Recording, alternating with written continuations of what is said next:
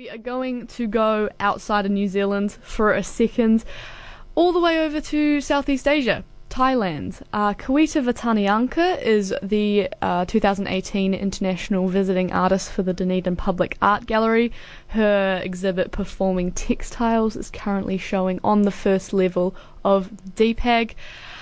She has shown at the Venice Biennale, the Asian Art Biennale in Taiwan, the Triennial of Performing Arts at the Melbourne Arts Centre. She grew up in Melbourne. She lived, you'll hear this in the interview, but lived in Ashburton for a while in New Zealand. But she is Thai. She's from Thailand, from Bangkok originally. All video-based performances at the D-Pad. Currently, she uses her own body as a tool. She explores and exploits her physical and psychological limits through many repetitive actions and a lot of endurance. And her practice is very much underpinned by her position as a Thai woman. That is very important to remember, and is predicated on an ongoing interest in issues surrounding everyday labour, which is both inside and outside of the home. And this area is... it's an area of ongoing research for her, and she's often brought domestic chores and gender binaries, working conditions, social ideologies, industrial processes, all of these ideas to the fore with her exhibits in the past, but these research threads are then they're translated into a concept that really presents a direct challenge to the artist. And it just asks if she can symbolically and literally become the object or the tool that she's questioning, and if she can use her body as an artifact. You can go along to the D-Pag and check this out. I mean, they're all set in front of a very eye-catchingly colourful backdrop, and she describes why that is in the interview that I'm about to play for you. In late 2017, so last year, she spent 6 weeks in Dunedin as part of the gallery's Visiting Artist program, and with earlier works she was examining textile industries and industrialised work processes within Thailand, but her residency here saw her expand the interest with research into New Zealand wool production. So in these most recent works, her body becomes particular machines and processes used within the manufacture of textiles, but most importantly in the wool industry within New Zealand. So it's quite an interesting interview. I am going to warn you, it is quite a long interview. It's about half an hour, but she is a very important artist. She is important for Dunedin as well at the moment, and it was an honour to have so much time from her to talk to her. She was in an airport when this interview was conducted, so you might hear a little bit of background noise when it comes to the phone call. But it is around half an hour, so if you decide that listening, that her art or her ideology is not so much for you, then I apologise, and maybe you might need to tune in and out a wee bit. But for anyone that is interested in this work, this is a fascinating interview, and I would recommend staying around for the whole half hour if this kind of thing is something that you're interested in learning more about. So this is the interview with Kawita that I conducted earlier this week while she was flying back home to Bangkok. You're tuned into the Dunedin Public Art Gallery Late Breakfast. And I guess I'll see you in half an hour after this has aired. So you were the International Visiting Artist at the D-Pag for 2018.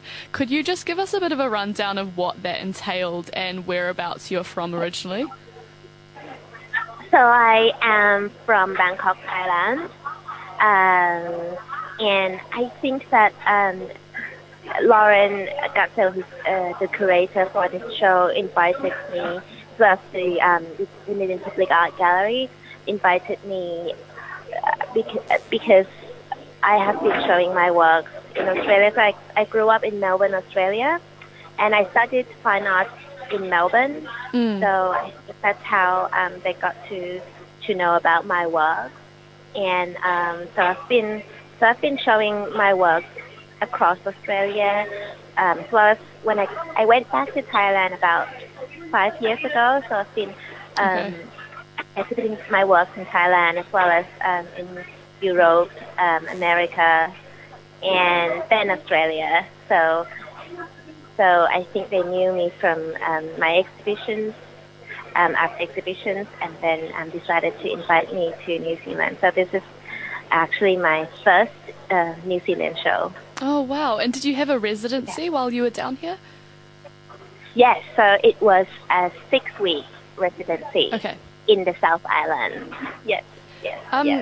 And to go back to your birthplace, so what extent does your Thai birthplace influence your work?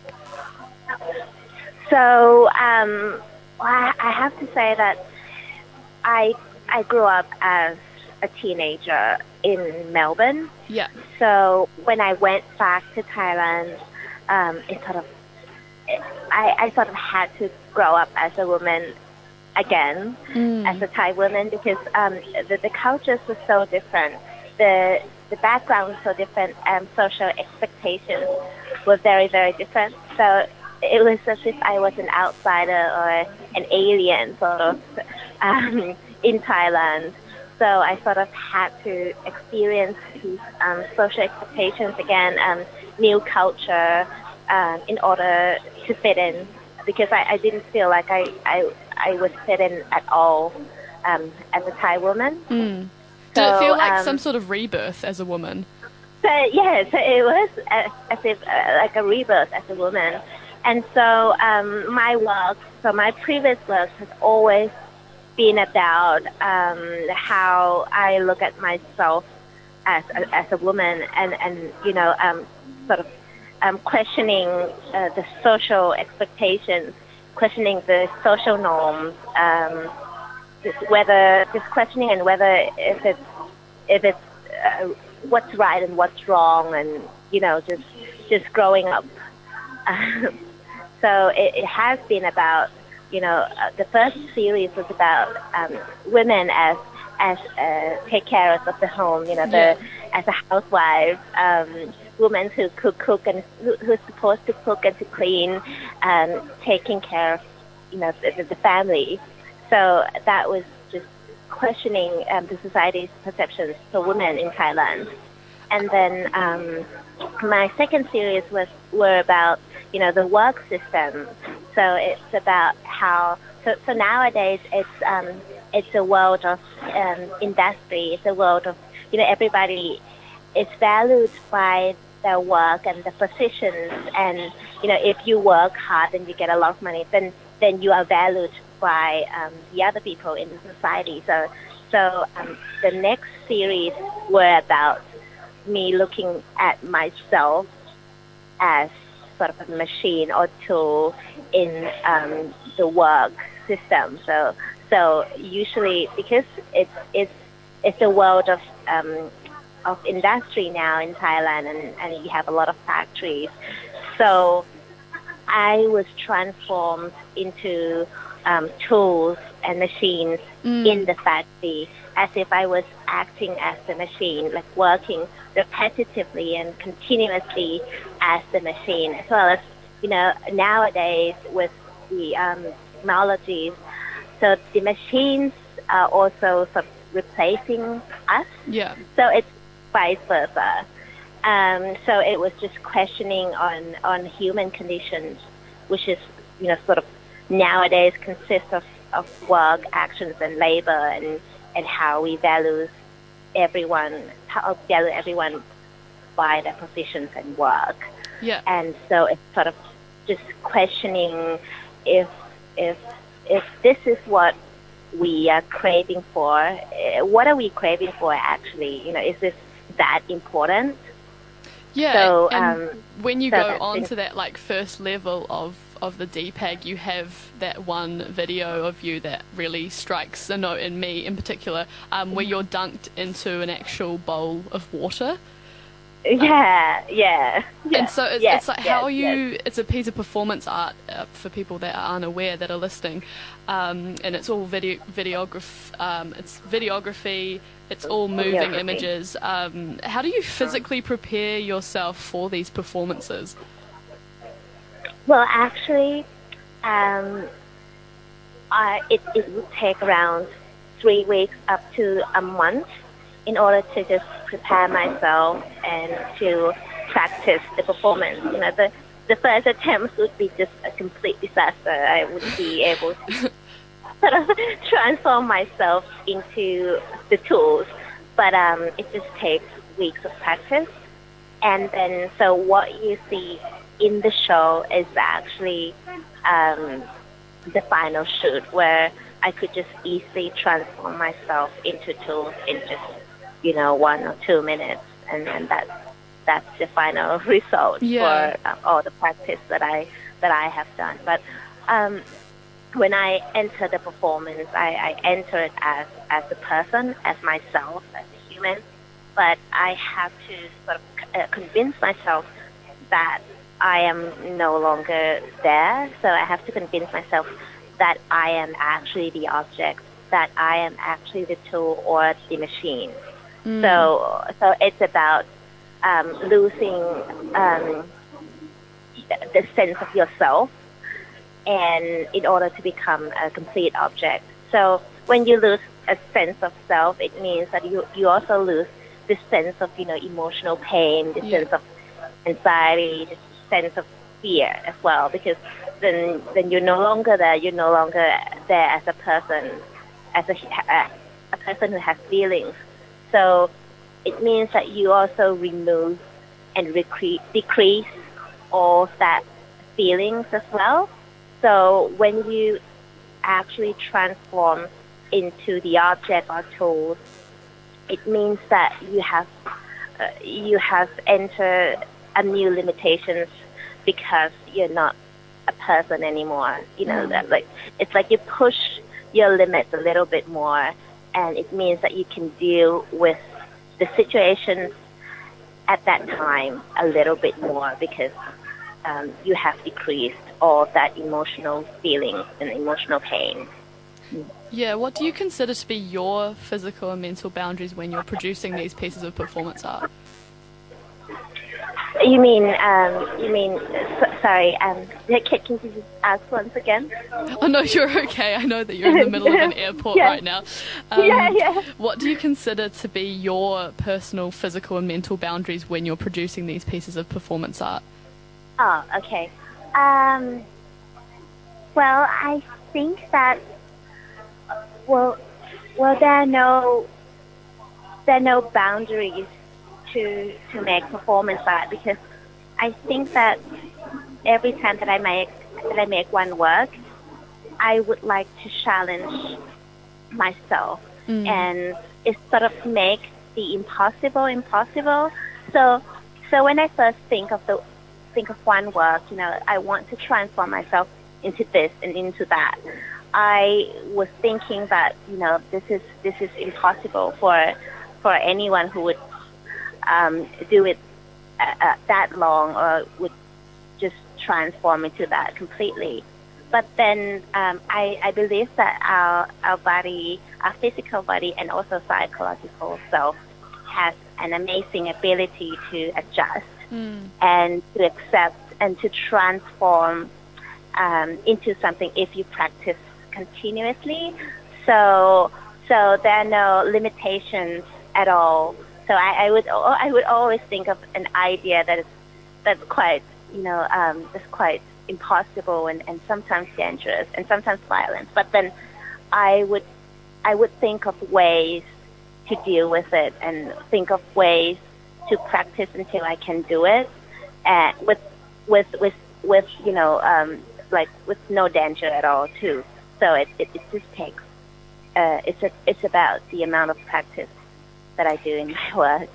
Oh, wow, it's pretty incredible to view some of them. I mean, and some of the works echo an almost torturous interrogative scene. Do you have any sort of political agenda when you're creating these pieces? Well, so all the series that I have done are about labor work. So with the older series, for example, before coming to New Zealand, I was doing a series called Splashed, which was I did series about food before, so the food industry. But then when I made series about Splash, which was also about food, but it was about the fishing industry. So I was thinking of, how nowadays people just get things off the supermarket and stores. So when you go to the supermarket and stores and you get a fishing can, for example, you would just immediately think that it comes from a factory or a machine. It's a machinery world, materialistic world. You get this beautiful package with beautiful posters or graphic designs of a fish can, and you don't think of anything else except that you just eat it and that's it, and it comes from some machine in the factories. But in a matter of fact, there's so much more behind the scene. So for example, the fishing industry in Thailand, it's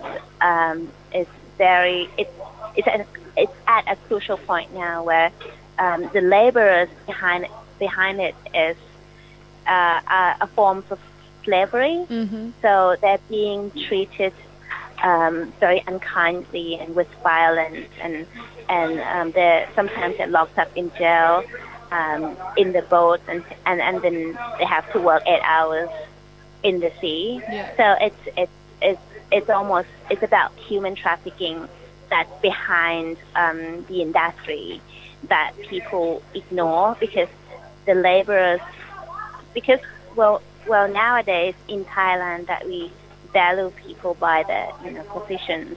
So the laborers who are sort of at the lowest positions or hierarchy, they're always being ignored by the society. So they don't really care. So I think that I wanted to bring them and their work and value them and value their work and bring their work to light. So this is what I did with the fishing industry, and so that was before I came to New Zealand and make this new series about the textile industry. So with this new series, so when I was in Thailand before coming to New Zealand, I was just going around researching, interviewing the laborers, and I was just so overwhelmed by how materialistic the world I was in, and how people are valued by their positions, and how the laborers and workers are not valued enough. So no one wants to be farmers anymore. No one wants to be workers like laborers anymore. They want to just climb the hierarchy and crave for a higher position. And so it was just, I just felt really overwhelmed by all this materialistic world. So when I got to come to New Zealand, it's just a completely different world where, I had to go around the South Island, and I talked to locals in the South Island, and I saw how workers and how farmers are so proud of their products, and are so proud of and how everyone are valued, and how I it's just a completely different thing, and it crashed me that it's just my heart that you can live simply but full. So that's what I received from being in New Zealand and going around the South Island. And was your research in the South Island centred around wool production? Yes, so it was. So I drove around the South Island and talking to many farmers. I actually, when I was 13 years old, I used to study in a summer school in Ashburton, so it was Ashburton College. So, and I was actually staying in a farm, so it was a dairy farm, but they also had some sheep as well. So what I did at that time was that so during the day I would help them with farming, but they would take me to the sheep shearing farms as well. So I was always interested in the making of the wool at that time. But this time, I was lucky enough that the public art, the Dunedin Public Art Gallery, also arranged some meetings for me and the farmers, so I could go into the farms and actually see every process. Oh, wow. And I also did it myself. So the homestay family in which I stayed, I don't know, 20 years ago, I also arranged some meetings with the farmers and the farms and the sheep shearing farm and wool production for me as well. So it was a residency for research about the wool production. It's really, really great. And so I got to see the making of the wool, the origin of where the material comes from. Where the fabric comes from. Yeah, it was really soothing. Everybody was so proud of their work and to show me the production of the wool. Mm. And how did this research end up changing the outcome that we see at the D-Pag today compared to your previous shows? Yeah, so the residency was 6 weeks, and then it inspired me that I had to go back to Thailand and do the same thing.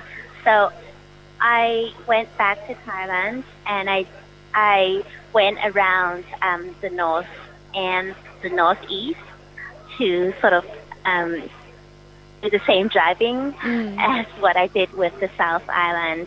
And I went around the hidden villages where they're still doing traditional textiles and traditional weaving, but the village, the problem with these villages is that they're quite hidden and it's not, so their production would take a month to make just one beautiful fabric. Yeah. Whereas in Bangkok, it's a completely different thing.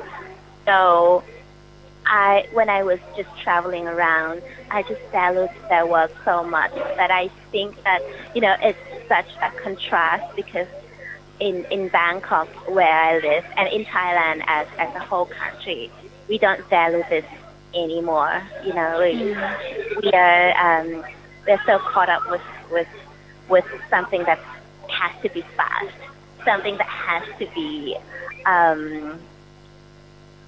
that is not handcraft, so something that's fast and industrialized. And people are working like machines. So yeah, what you see in the work is I think it's from all of the research. So it's like I would like to value the workers in Thailand as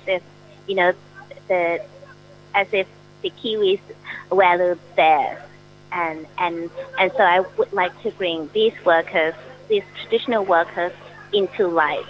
But then I would also like to comment on how we value and we act like we are machines.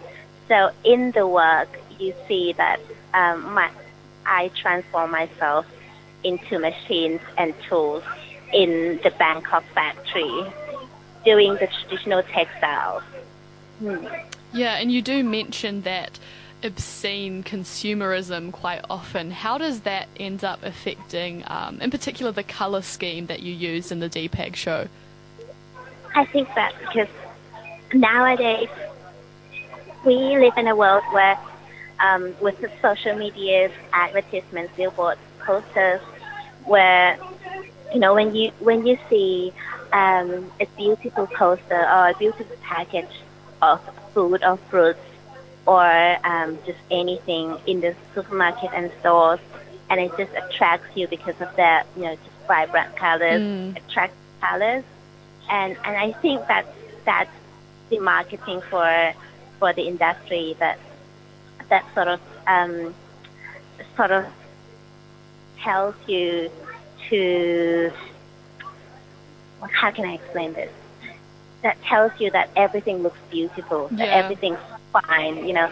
But then, in a matter of fact, the workers behind all these industries are being treated unkindly and being ignored by the society.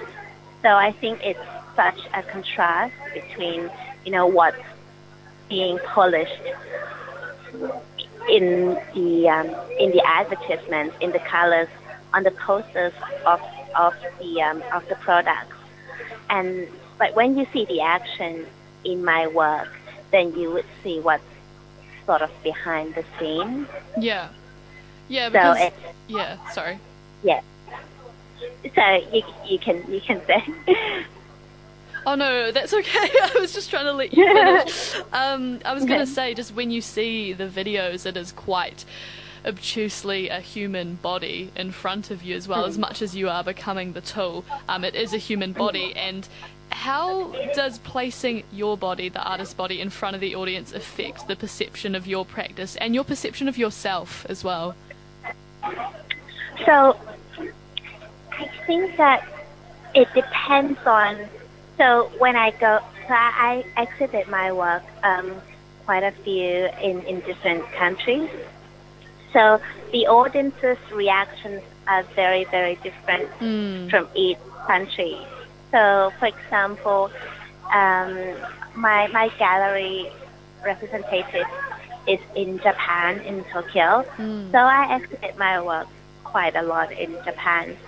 And when the audience would come up to me as if, as a confession that they see, that they truly see themselves as a machine. Wow. And they want to be perfect all the time. You know, they're working very, very hard. They have high standards, but they feel that they don't appreciate or value themselves enough because they want to be consistently perfect all the time, and this sort of causes stress and depression sometimes. So this is what I learned from the Japanese audience.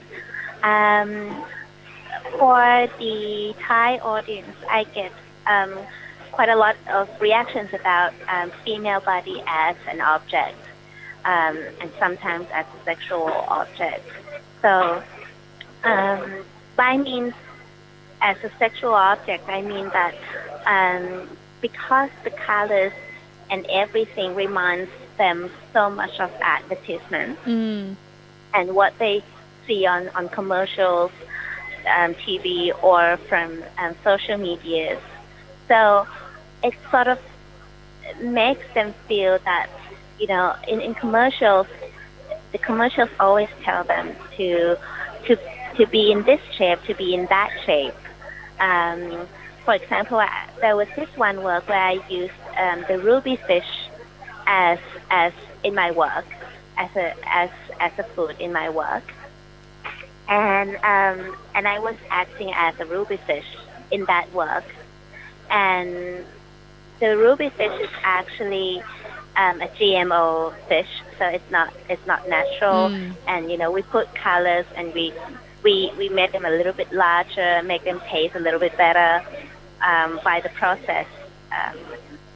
And so, just tiny details like this, or the other work where I the carrying tool, where I was carrying, you know, 30 kilograms of bananas.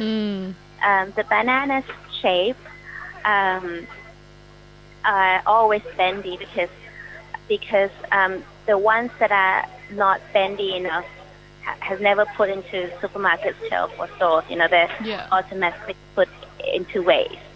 So these tiny details like this has shaped the way that we think about perceptions of beauty and perception of perfection, sorry. So it's like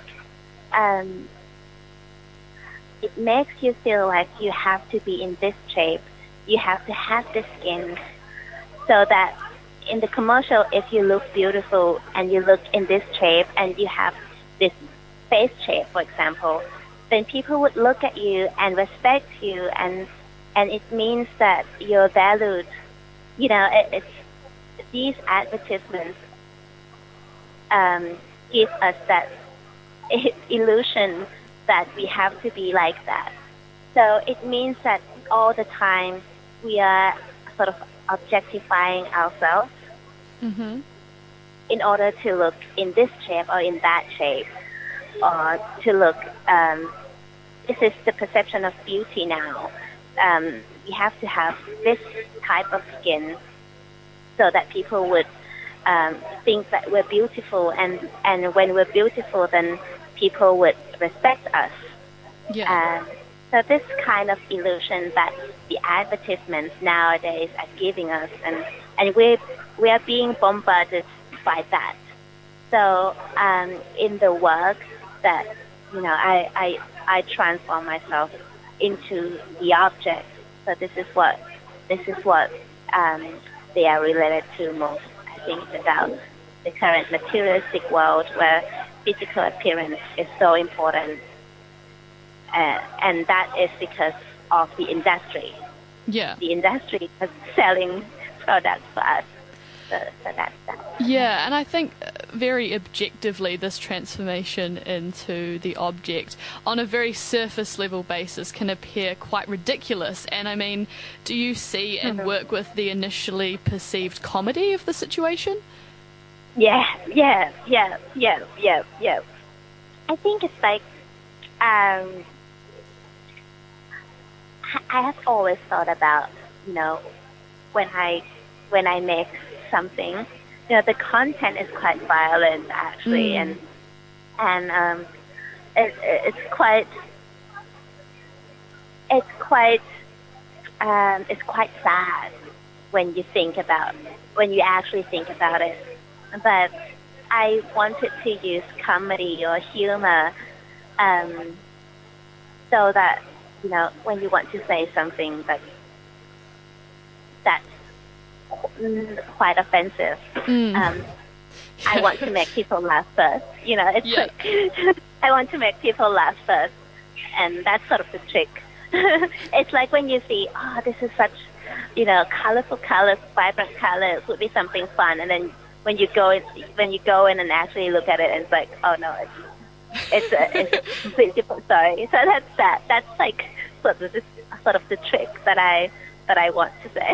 So how do you think a New Zealand audience is going to respond to your work? Because I mean, you're familiar with the Thai response, the Japanese response, but how are the Kiwis going to respond, do you think? Well, I have to see, but because the series started off with something that I felt when I was in New Zealand, and then going back to Thailand. So I think that in New Zealand, people are so valued by their work, and they're so proud of, you know, when I talk to farmers, they show me around, and they're so proud of what they do. And people are valued so much different from Thailand. And I think that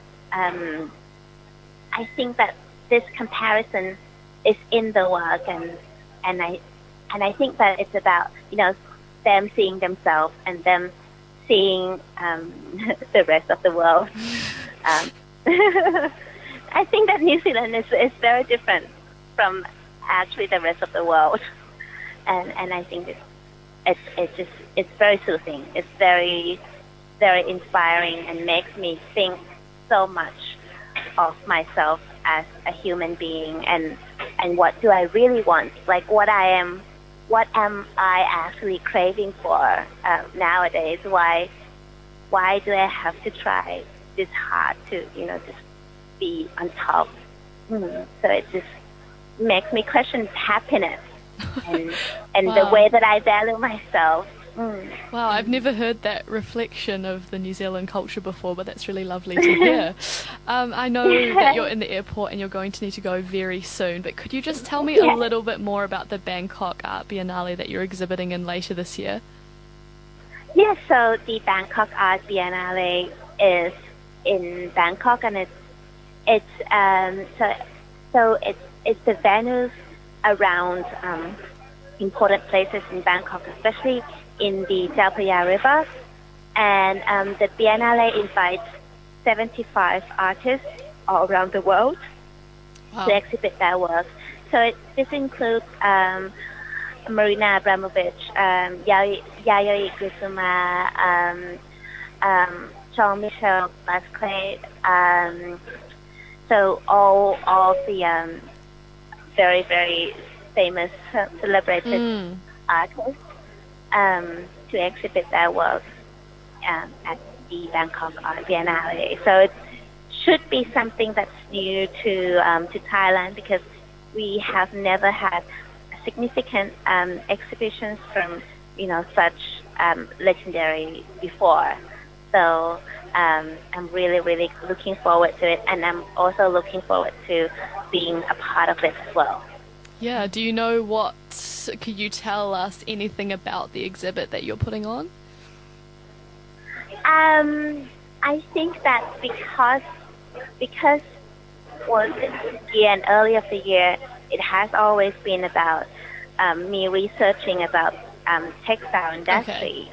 And last year it was about the food industry, and I think I want to go further in depth about the textile industry in Thailand, and because I already had the inspirations from New Zealand, so I think that this is what I'm going to continue this year. So I have quite a strong series for the year. Okay.